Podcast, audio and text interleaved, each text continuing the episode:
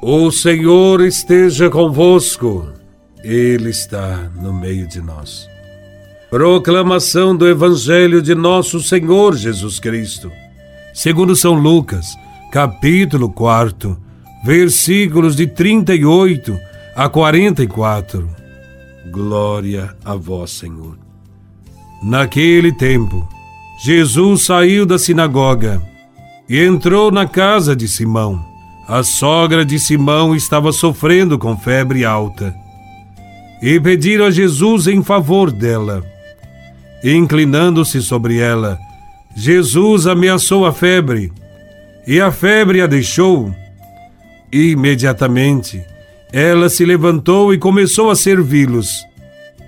Ao pôr do sol, todos os que tinham doentes atingidos por diversos males os levavam a Jesus. Jesus colocava as mãos em cada um deles e os curava. De muitas pessoas também saíam demônios, gritando: Tu és o Filho de Deus. Jesus os ameaçava e não os deixava falar, porque sabiam que ele era o Messias. Ao raiar do dia, Jesus saiu e foi para o lugar deserto. As multidões o procuravam, e indo até ele, tentavam impedi-lo de que os deixasse. Mas Jesus disse: Eu devo anunciar a boa nova do reino de Deus, também a outras cidades, porque para isso é que eu fui enviado. E pregava nas sinagogas da Judéia. Palavra da salvação. Glória a vós, Senhor. Jesus dedicou-se às curas dos enfermos e começou curando a sogra de Pedro. E continuou curando numerosos enfermos, que o rodeavam suplicantes e não os curava em grupo, mas impondo as mãos sobre cada um deles, numa atitude de respeito para com a personalidade de cada enfermo. Pela passagem deste evangelho, vemos que Jesus ele é o refúgio de todas as necessidades, o remédio de todos os enfermos, a calma para todos os angustiados. Que nele e somente nele os enfermos de qualquer doença poderão encontrar de novo a saúde. Porém, não limite essa saúde às enfermidades do corpo. Também para as almas, Jesus tem o medicamento oportuno. Daí que se você tem boa saúde em seu corpo, mas se encontra fraco na de seu espírito, você também necessita dele. E também deve acorrer a ele com a singeleza e a confiança com a qual os enfermos rodeavam Jesus. Quantos se sentem enfermos de diversas doenças, angústias que oprimem o coração ou atormentam o espírito Desta maneira, quando a gente se sentir angustiado por algum mal, recorramos ao Divino Mestre Jesus de Nazaré, que tem os meios para poder nos aliviar do mal. O próprio Jesus, como médico bondoso, nos convida a irmos até Ele.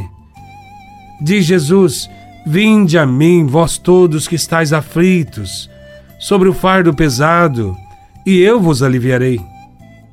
Também existe um outro pensamento vindo de Santo Agostinho, que diz que depois de provar todas as fontes que lhe ofereciam para satisfazer sua sede de felicidade, ele não teve outro remédio senão confessar: Senhor, fizestes nosso coração e o criastes para ti, de sorte que não encontre paz mas encontra-se inquieto enquanto não descansar em ti.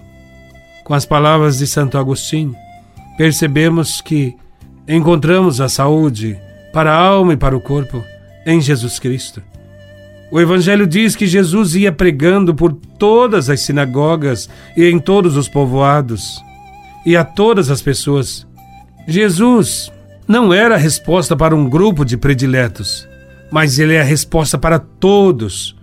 Por isso, Senhor, não quer que o detenha um grupo, nem mesmo sob o pretexto de agradecer-lhe os benefícios e as curas.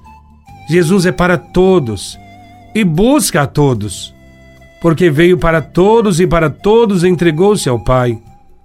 As pessoas veem em Jesus o cumprimento de suas esperanças e a superação de suas angústias. E assim descreve o Evangelho de hoje.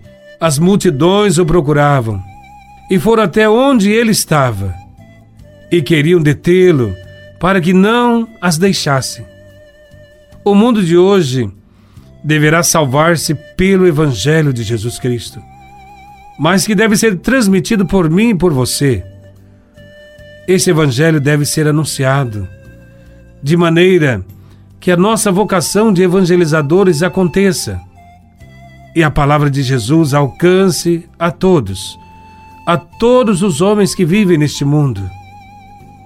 Assim, devemos procurar Jesus com a mesma pressa, com idêntico empenho, com tão fervorosa preocupação, pois Jesus pode ser para você e para mim o que foi para aqueles povos simples que o buscavam e o seguiam. Que Cristo nos ajude nos momentos de dificuldade. Ajude a suportarmos as doenças do corpo e nos ajude a superar as doenças da alma.